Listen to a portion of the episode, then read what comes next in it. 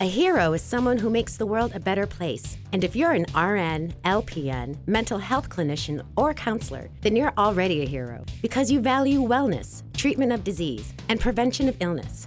So why not dedicate your next career move to a place where heroes make a difference every day? The Hampden County Sheriff's Office. Join a team where you can offer empathy and opportunity by just being who you are a hero. Visit hcsoma.org or just Google the Hampden County Sheriff's Office and join a team where being a hero is a daily occurrence.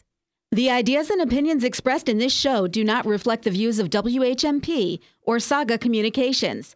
This show may contain subject matter not suitable for all listeners. Listener discretion is advised.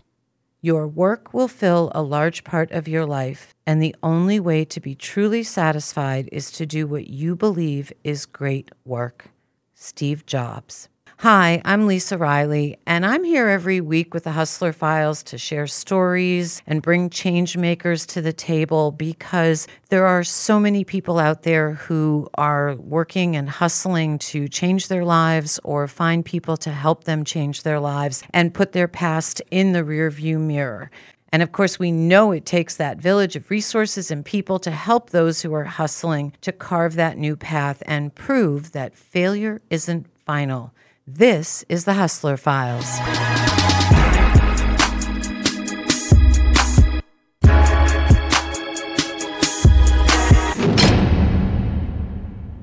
Welcome, everyone, to this week's The Hustler Files. Today's guests are both assistant superintendents with the Franklin County Sheriff's Office in Western Massachusetts. But because they both have storied careers developing and implementing treatment programs within the criminal justice system, and their boss, Sheriff Chris Donnellan, is himself very progressive in how he approaches the treatment of those incarcerated and under his care, our guests have had the opportunity to travel around the United States and impart their programs and successes with other less progressive prisons and jails. Welcome Ed Hayes and Levin Schwartz to the Hustler Files. Thanks, Lisa. It's a pleasure to be here. Yeah, thank you.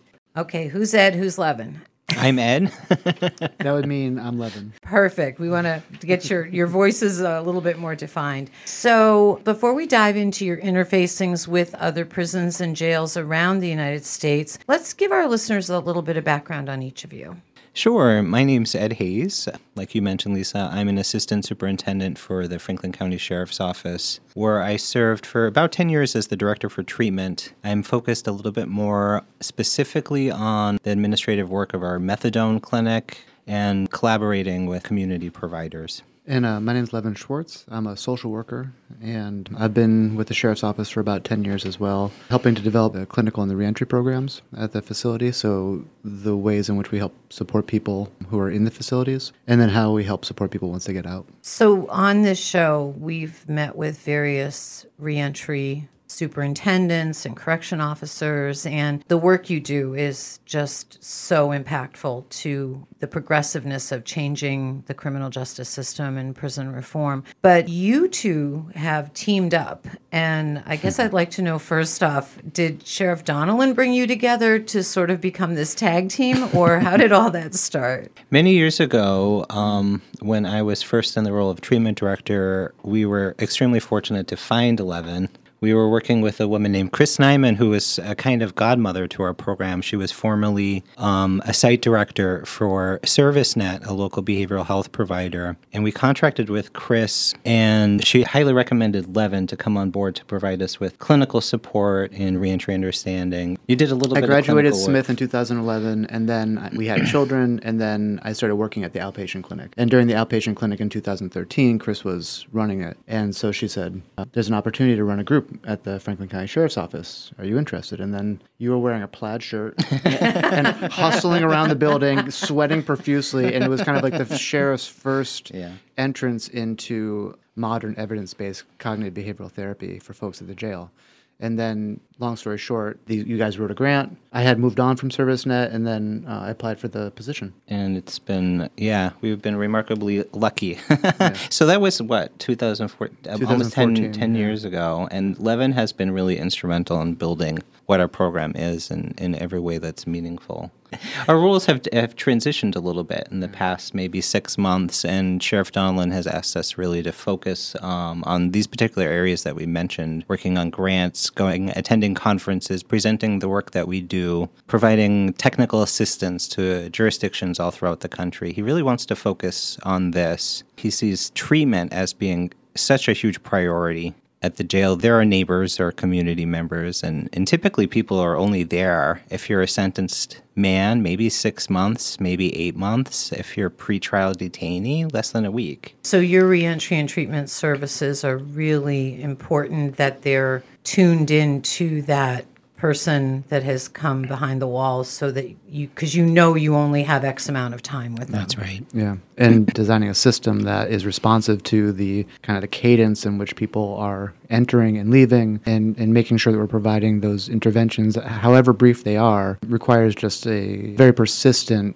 focus on uh, the population and keeping up to date with what modern evidence is telling us, and then also being very attuned to the needs of the population. So let's dig in a little bit. Where is this evidence based treatment? Where was it initially incubated? There's a problem with jails in the United States, and the problem is that we're very siloed away from the community. There are some ways in which we do that strategically and on purpose, like if someone is creating a problem for themselves, and for others, they could be arrested and then detained. And so that's an intentional siloing, but there's ways that we are unfortunately siloed away from best practices in the community. So a lot of what we did was implement the modern standard of care but in a jail environment, which sadly is it's quite uncommon wouldn't yeah. you say, Levin? There's really nothing remarkable about the treatment program except that it's behind the wall. You know, you would find the same type of treatment practices in outpatient clinics, anywhere where there is uh, regulations to ensure best practices are followed. So, is it voluntary or is everyone required to go through these evidence based treatment programs once they get behind the wall?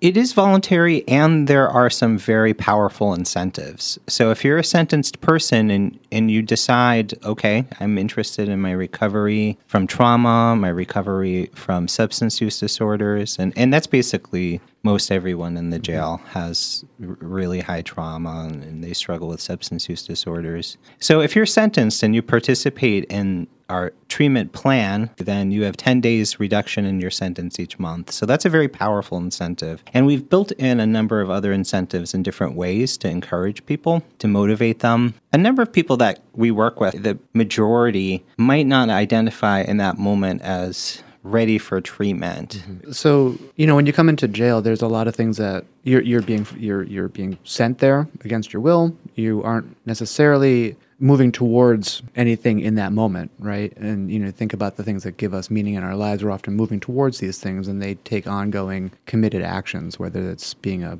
you know, a patient father or being a, an effective employee. And so there's a lot of trying to move away from the consequences of the behaviors that have landed them in jail, whether it's addiction or whether it's involvement in the justice system or whether it's interpersonal problems uh, at home or, you know, X, Y, and Z, poverty, racism, etc. Um, and so while we were designing this program, we were trying to develop this idea of, sure, there's a, there's a part of this that we're trying to move away from, but, but a larger part of this is what are we moving towards? And so how do we structure the environment to very consciously provide opportunities for people to move towards the things that matter most to them, that they define as most important to them. So, a very holistic approach to treatment, including medication for opioid use disorders. So, all this package of very holistic approach is meant to provide this idea of what are you moving towards and it's okay to move to, away from some things in lives too but trying to move away from things in life void of also trying to move towards things in life mm-hmm. really just leaves short-term gains so all of us in life spend our entire lives, or most of us do, on this journey, right? Mm. And we're always moving towards something the bigger house, the better car, the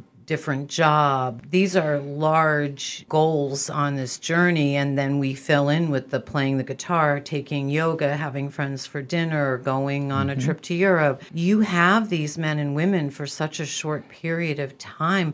How do you even begin to start?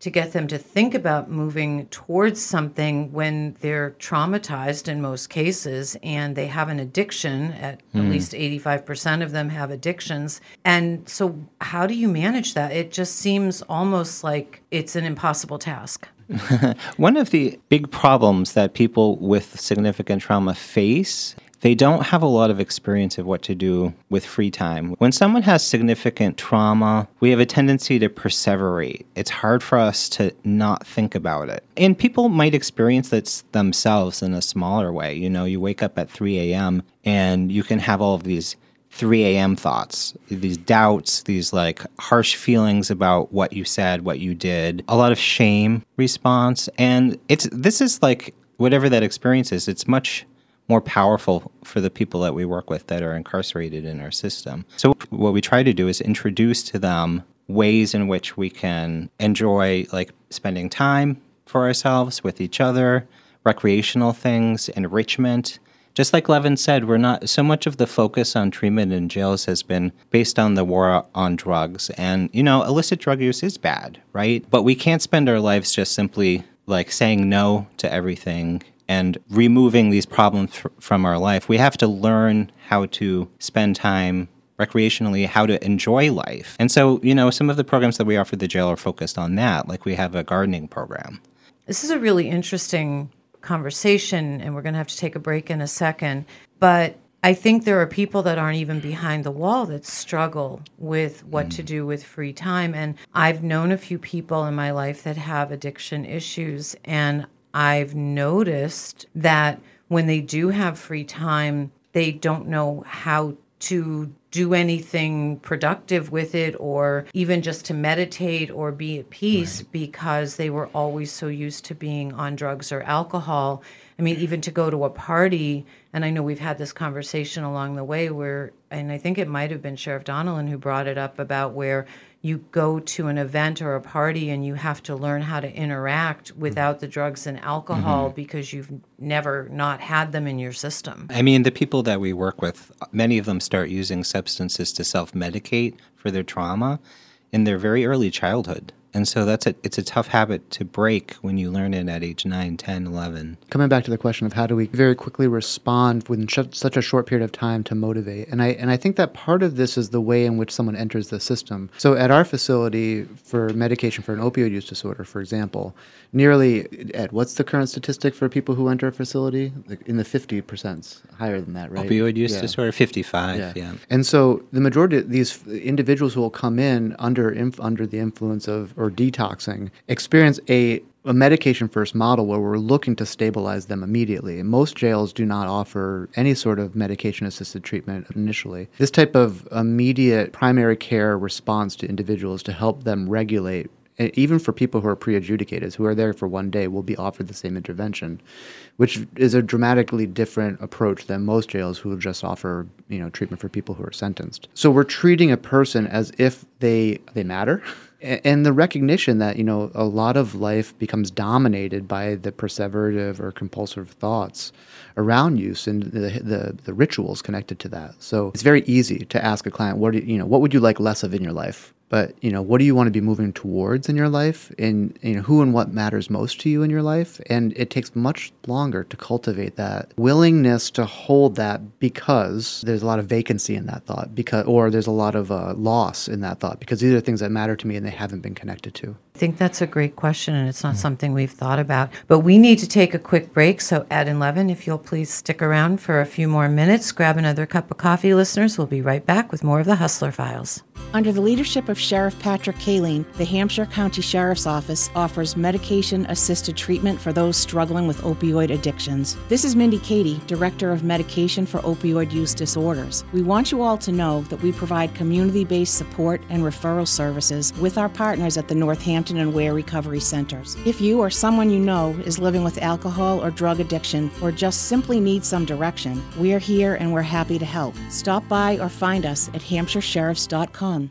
Welcome back to this week's The Hustler Files. I'm Lisa Riley, and we're having a very enlightening conversation with Ed Hayes and Levin Schwartz, both assistant superintendents at the Franklin County Sheriff's Office. But because of their experience and successful programming and reentry with incarcerated individuals, they've been traveling to other states, sharing their progress and actionable programs in hopes of changing the face of incarceration. So, Ed and Levin, again, so thrilled that you're both here today. We have not explored this subject in our first 25 episodes of the show, and I'm looking forward to hearing some of the stories you have. So, walk us through the good, the bad, the ugly, what you've been seeing as you've been traveling around, and what kind of conferences and connections you're making with other prisons or jails around the country. Well, there is the good and the bad and the ugly in the United States. We're broadcasting from Massachusetts, and our jail is located in Greenfield, Massachusetts. And there is a lot to be proud of in Massachusetts. We don't get everything right. There's a lot of work to do, that is for sure.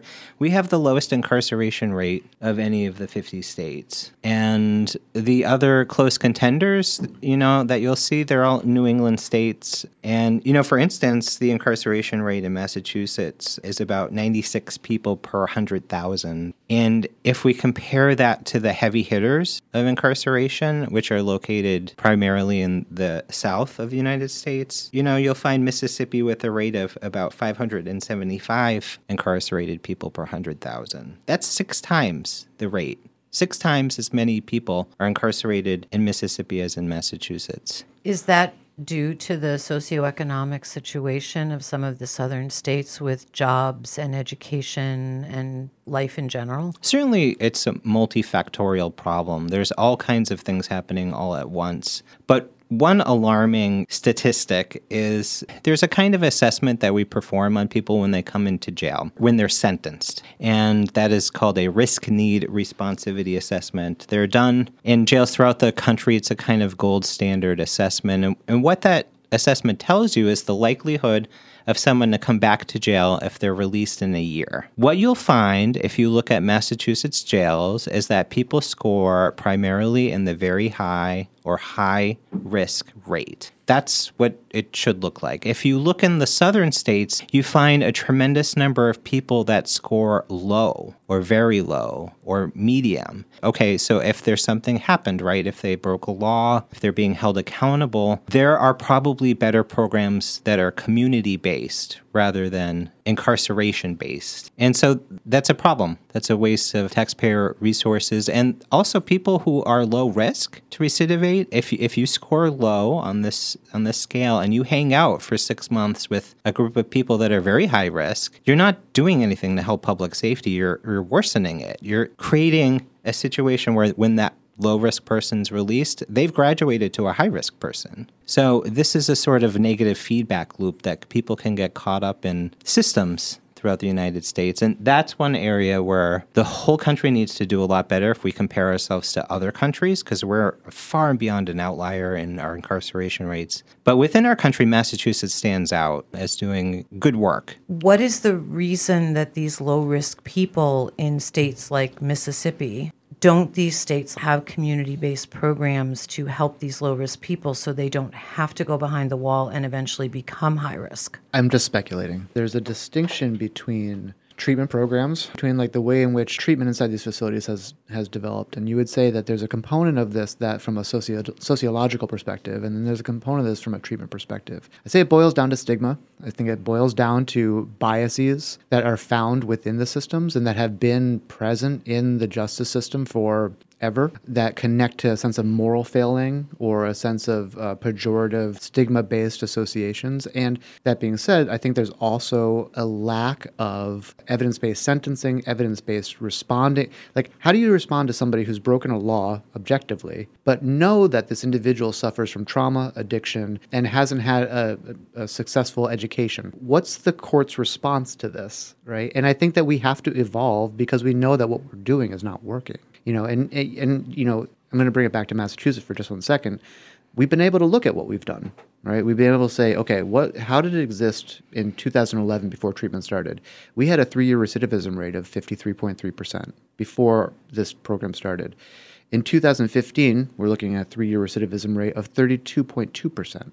So this is like a, a roughly a 40% reduction improvement in recidivism numbers. And so you have you have these programs that have effective responses, but these they can't just be in the jail. They have to be from the jail all the way through the sequential intercept mapping of the court systems, how an individual moves through these systems, and how do they move towards a life of vitality as opposed to stuck in this cycle? Because even in Massachusetts, 60% of people in houses of correction have been incarcerated five to 11 times. Oh my God, I had no idea. That mm. that's a statistic we haven't heard on the show before. Yes, from the Council of State Governments. Yeah. Wow. So when you go around the country to conferences or I think Sheriff Donnellan mentioned you will get invited to other sheriff's departments. Are you only at still having these conversations about what good is happening in Massachusetts and how progressive the state is at the jail level, or are you actually even going into some of the state prisons, the departments of corrections?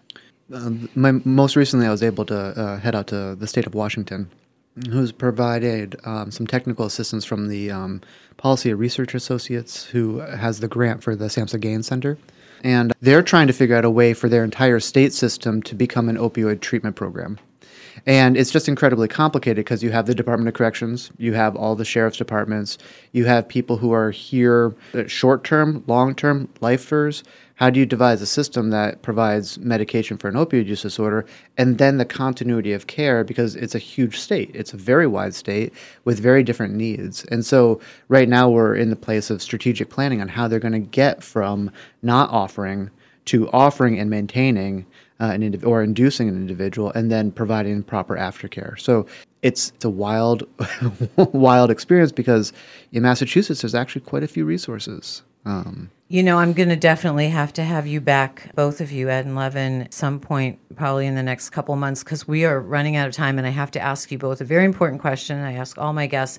And I want to dig in a little bit deeper. I want to talk about, when I bring you back again, about the educational piece of this and how you're really building something bigger than the Franklin County Sheriff's Office probably initially thought because your research and your education background and and what you can do to bring grants in to help other states. I mean, you're basically building another nonprofit organization within the Franklin County Sheriff's Office. At least that's how I would look at it. But we have to ask this question because um, our listeners expect it at this point. so, Ed, I'm going to start with you. I'm a believer we all have life assignments, and um, they can change. But you know, we all we're all on that journey. So, what do you think your life assignment right now is? I, well, I'm here and present in the middle of this big problem with the opioid crisis and with mass incarceration. And I think, thanks to Sheriff Chris Donnellan, I'm in a place that I can affect some change. And I, through the years, I've seen that differently, working with clients one on one, but now working more with larger systems, larger jurisdictions, and affecting policy change. I think that for me, that's my life goal. that's my life mission right now is to see that through, follow that through. That's a very admirable one, definitely. And Levin, how about you? I see you kind of looking off into space with your brain clicking away. Uh, before this, I was a musician. I spent time in here before this, played with a band and I just had a reunion with my my band. He just got married, and I, uh, from he's out in Michigan, Detroit area, and so this idea of what my mission is, I, I think actually my mission is uh, to be a social worker, and what that means. It, can vary, right? So whether that's touring in a band and helping the band be a cohesive group, or whether that is working with uh, institutions to critically look at what we're doing within this system and to advocate for more effective strategies to help people be less dogmatic, be less uh, governed by by ineffective history, you know, and to challenge ourselves and to look at ourselves and say, can we do better? Um, I think I think it's I think and I think social work is really well set up to do that. Well, I think you're both bridging the gap in a few different places between incarceration and social work and evidence based trauma treatment. And I'm very grateful that you're here today. So, thank you again for coming. Thank you for being change makers and shining a light on why incarceration is more of a punishment paradigm in so many other places than it is um, a treatment one. And I want to come back and explore that a little bit deeper down the road. We'll be right back to wrap up this week's The Hustler Files. So, don't go anywhere. We'll be right back. Did you know the Franklin County Sheriff's Office has programs to support our seniors? This is Sheriff Chris Donnellan. Our Triad unit provides free medical equipment to senior citizens who need help staying in their homes. This could mean the difference between going home after rehab or into a nursing home. Our incarcerated men at the Franklin County Jail work to repair and maintain donated wheelchairs, scooters, walkers, and hospital beds that we then make available to seniors for free. Just another service our Sheriff's Office is proud to provide for you and your family. We are back. And this week I gathered a mix of thoughts from one of my favorite free publications, The Daily Coach. Wisdom comes from opening your mind to new ideas, even ideas that seem contrary to your worldview. You can't make a person do anything. You can only create an environment in which people choose to do the right things. Appreciating each other's perspectives is a form of bravery that helps us build a bridge of understanding. Nothing in life is of any value unless it is shared with others. Nobody reaches their full potential in isolation. When people trust each other, differences are strengths. When they don't trust each other, differences are divisive. And that's a wrap on another Hustler Files for this week. It is always my hope that the change makers that we bring to the show release limiting beliefs around incarceration and the stigmas that follow those who reenter society. I sincerely believe that it's only through storytelling and education that we can truly activate change. Thank you, as always, to our guests and advertisers for their support. And you can find this show and all of our shows on the WHMP.com podcast page and also on any of your favorite podcast sites. If you'd like to reach out to me, you can email me at lisa at WHMP.com. Have a wonderful week ahead. And remember, don't be ashamed of your story, it will inspire others. See you next week, right here on the Hustler Files.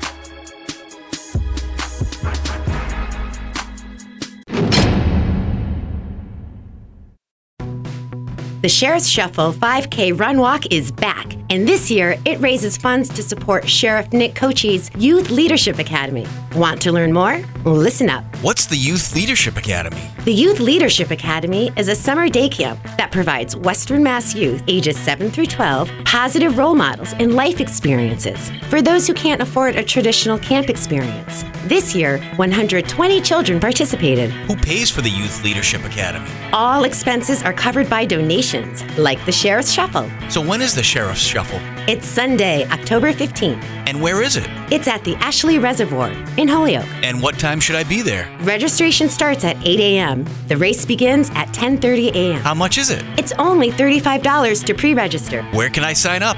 Google HampdenCountySheriff.org and click on the link. Hey, where are you going? I'm going to sign up for the Sheriff Shuffle. See you there.